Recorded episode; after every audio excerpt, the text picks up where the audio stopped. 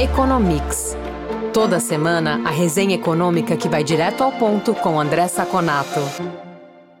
Olá, ouvintes do Economics. Começa aqui mais um bate-papo com o economista André Saconato, que analisa os principais índices e fatos que movimentam o mercado e afetam o dia a dia das empresas e também dos consumidores. Tudo bom, Saconato?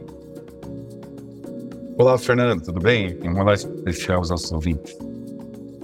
Saconato, dados e notícias importantes essa semana. O IPCA 15, que nos dá alguns indicativos sobre o comportamento de inflação, subiu 0,04% em junho. Saiu também a ata da última reunião do Comitê de Política Monetária, o Copom. Essa semana também foi anunciada a mudança na política de metas de inflação. O que, que esse conjunto de notícias, de indicadores, nos mostra, Saconato? Olha, Fernando, foi uma semana altamente positiva e brindou aí o Banco Central com os resultados que ele colheu por uma política monetária muito bem feita, né?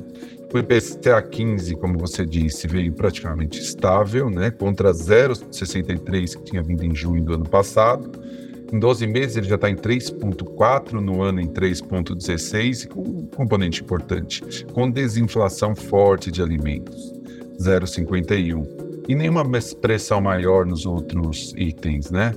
A alimentação em domicílio, por exemplo, caiu 0,81. Fora ainda subiu um pouquinho, porque ainda é serviço 0,29. Então, dados bons, dados que corroboram um cenário mais positivo de inflação, também aí muito apoiado por uma China mais fraca né, nas commodities. E a ata? A ata nós podemos aqui fazer uma pequena crítica ao Banco Central, né? Não em relação à forma, ao conteúdo da ata, mas em relação à inconsistência em relação à ata, ao comunicado, tá? O comunicado veio um pouquinho mais, pouquinho, não é muita coisa, mais conservador e a ata vem um pouquinho mais é, tranquila, digamos assim.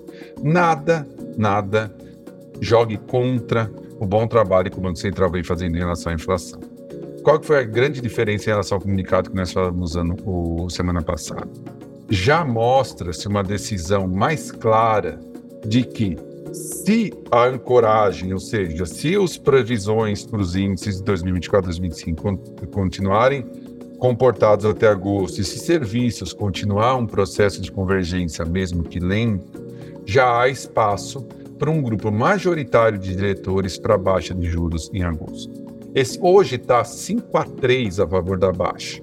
Né, o grupo que tem algo que acha que já pode baixar hoje é, já ganha de 5 a 3 e nós teremos o, o, o, novo componente né, que vem aí do, do time do, do ministro Fernando o Galípolo para fazer 6 a 3. Então, assim, a discussão já é mais quanto que vai baixar e não se vai baixar agosto. Você já tem meio já está chegando próximo ali nas apostas de 0,25, tá? Então você tem dois grupos, um que já acha que tem condições para baixar, outro que prefere esperar, mas esse que já acha que já há condições de baixar já é, é já é maioria. E para fechar com chave de ouro, a reunião do CMN foi um sucesso. A decisão foi muito comemorada pelo mercado, uma decisão é, que racional, né? tanto do, dos ministros Fernando Haddad e Simone Tebet, com o presidente do Banco Central Roberto Campos Neto, num clima de cordialidade, de racionalidade, decidiram que a partir de 2025 a meta vai ser o sistema de meta contínua, que não olha só o ano calendário, né? O Banco Central já vinha fazendo isso um pouco, mas agora vai oficializar. E por que a partir de 2025? Porque a partir da, da posse do novo presidente do Banco Central, né? Porque o Roberto Campos Neto fica até o final de 2024. 2023 se manteve a meta 3,25, um e meio para cima, um e meio para baixo. 2024, 3, com da mesma banda. Então, assim, é uma semana de notícias ótimas que reforçam as condições técnicas necessárias para a baixa de juros já em agosto, que agora é quase unanimidade, a menos que tenha aí uma mudança muito grande de cenário. Foi uma semana muito importante e muito positiva para a política monetária e reforça o trabalho bem feito que o Banco Central vinha e vem fazendo até agora.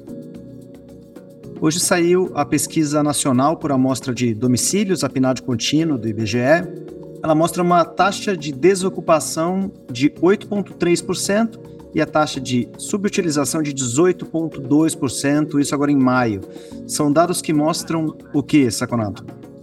Olha, Fernando, é, apesar do dado parecer bastante positivo, né, nessa queda de 8,6 para 8,3 da desocupação, desemprego no trimestre, e lembrando que o mesmo período do ano passado ela estava em 9,8, na margem a gente já vê alguns números negativos, tá? Uma boa parte dessa queda do desemprego veio porque aumentou muito a população fora da força de trabalho. Vale aqui explicar para os nossos ouvintes que quando uma pessoa para de procurar emprego, ela sai da amostra. Então, tudo mais constante, a taxa de desemprego cai, mesmo que não tenha mais uma pessoa empregada. E esse aumento da população fora da força de trabalho aumentou 0,6%. Uma, a grande parte, grande parte dessa queda da desocupação. São 67 milhões de brasileiros fora da força de trabalho. Enquanto o número de pessoas ocupadas, 98 milhões e 400 mil, continuou estável. Outro dado que é preocupante é a renda real. No trimestre, ela permaneceu praticamente constante, teve até uma queda real. Era 2.908 até março, agora está em 2.901. Lembrando que ainda é muito positivo em relação ao mesmo trimestre do ano anterior, 2.723. Tá? Então, assim, é, o emprego com carteira e sem carteira continuam estável também, não houve grande mudança. Então, eu vejo um sinal claro de esgotamento do crescimento do mercado de trabalho. Eu acho que a força do mercado de trabalho que vinha vindo no final de 2021, 2022, já dá sinais que está no limite o desemprego, como eu falei, ele caiu muito com o aumento dos alentados e muito menos com a quantidade de empregados, né? Então, eu acho que o dado tem que ser visto com uma certa preocupação, apesar de ser um dado positivo na margem. Quer saber mais sobre o comportamento da economia? Conferir indicadores e pesquisas que orientam o mercado? Ter acesso a informações de especialistas em primeira mão e conteúdo exclusivo? Visite o lab.fecomércio.com.br. Saconato, a gente segue acompanhando a inflação nos Estados Unidos. Hoje saiu um número importante, que é o índice de preço de gastos com consumo. Ele subiu 4,6% se a gente compara com maio do ano passado. O mercado gostou desse resultado? O mercado está em polvorosa, Fernando, e ouvintes. É, é, interessante que as notícias ruins que vieram nos últimos tempos sobre a, o aquecimento da economia americana fez com que um dado que viesse certo, bem, bem próximo das previsões de mercado fosse visto como positivo. Tá? Então, por exemplo, né, como você fala, 3,8% no ano. Esse é o índice que o Banco Central gosta de ver, tá? Esse que é o índice que ele olha para decidir política monetária. Já está em 3,8% ao ano índice, o índice cheio. Estava em 4,3% em abril, que foi revisado, né? já é o menor desde abril de 2021. O core também caiu de 4,7 para 4,6. Aquilo é importante a gente perceber, né? Que a maioria da queda vem de dados voláteis, novamente, como eu falei ali para o Brasil, commodities, energia, muito por conta da, da, da, Europa mais parada, da China mais parada. Mas, de qualquer maneira, também o core caiu de 4,7 para 4,6, o menor desde outubro de 2021. O, consumo, o gasto do consumo pessoal subiu só 0,1, depois de ter subido 0,6 em abril, quer dizer, a gente consegue ver uma desaceleração. E o core relacionado a serviços já está em 2,8. Isso é um dado ótimo para o Banco Central. De qualquer maneira, o mercado de trabalho ainda é aquecido. O salário subiu 0,4 nominal e 0,3 real, né, dado que a inflação foi de 0,1. Tá? Se a gente olhar os componentes dos gastos, os gastos de serviços médicos viagens continuam aumentando, ainda pressionando um pouquinho os serviços. Mas os, os consumidores estão economizando demais em imóveis, carros e bens duráveis, né? Então continua esse padrão. Em resumo, o que, que o mercado entendeu desse dado? Que os, a, o, a economia americana já vem desinflando, já vem diminuindo a inflação, e não vai ser necessário, talvez, uma recessão tão grande nos próximos períodos para que é, isso aconteça. Até o dólar reagiu muito bem aqui no Brasil, o real se valorizou, porque o mercado já vislumbra que o Banco Central americano não vai precisar subir mais os juros, ou pelo menos não vai precisar subir tanto mais quanto antes imaginava. O dado também é positivo, fechar aí uma semana com chave de ouro. Pina, saiu hoje também o índice de gerentes de compra, o PMI. Ele subiu 48,8 em maio para 49 pontos agora em junho. Apesar da alta, é o terceiro mês abaixo dos 50 pontos, que separam expansão da contração, falando do índice em geral. Nesse caso, o PMI mostra o que, Saconato? Uh, eu tinha acabado o último item, o último bloco, né? Dizendo que para fechar com chave de ouro.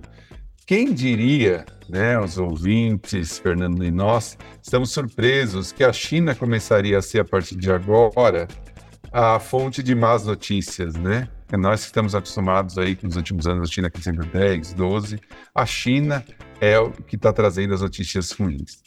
É, o que aconteceu nesse PMI da indústria, né? 48 ponto, de 48,8 para 49, mas ainda abaixo do, do índice que indica aceleração. Se eu pegar o subíndice de produção, melhorou, 49,6 para 50,3. Na margem, mas melhorou. Novos pedidos, praticamente constante, 48,3, 48,6. Mas novos pedidos de exportação, 47,2 para 46,4. A desaceleração da indústria chinesa continua, agora reforçada pelo setor externo. Não é só, agora a gente vê que não é só a, a demanda interna que está ruim, porque a demanda interna está esperando um apoio de um programa robusto de real estate, de imobiliário. Provavelmente ele não vai vir. O, o plano de longo prazo na China é muito mais importante que de curto. Eles querem desinchar o investimento em real estate. Então, a, fica, a indústria vai ficar derrapando e essa deve ser a tônica. Embora o Premier Li Kang tenha falado que ó, 5% está garantido, podem confiar, o mundo já começa a olhar isso com um pouco de desconfiança. Ainda mais a gente perceber que o PMI de serviços, que ainda continua no, no ano positivo, baixou também.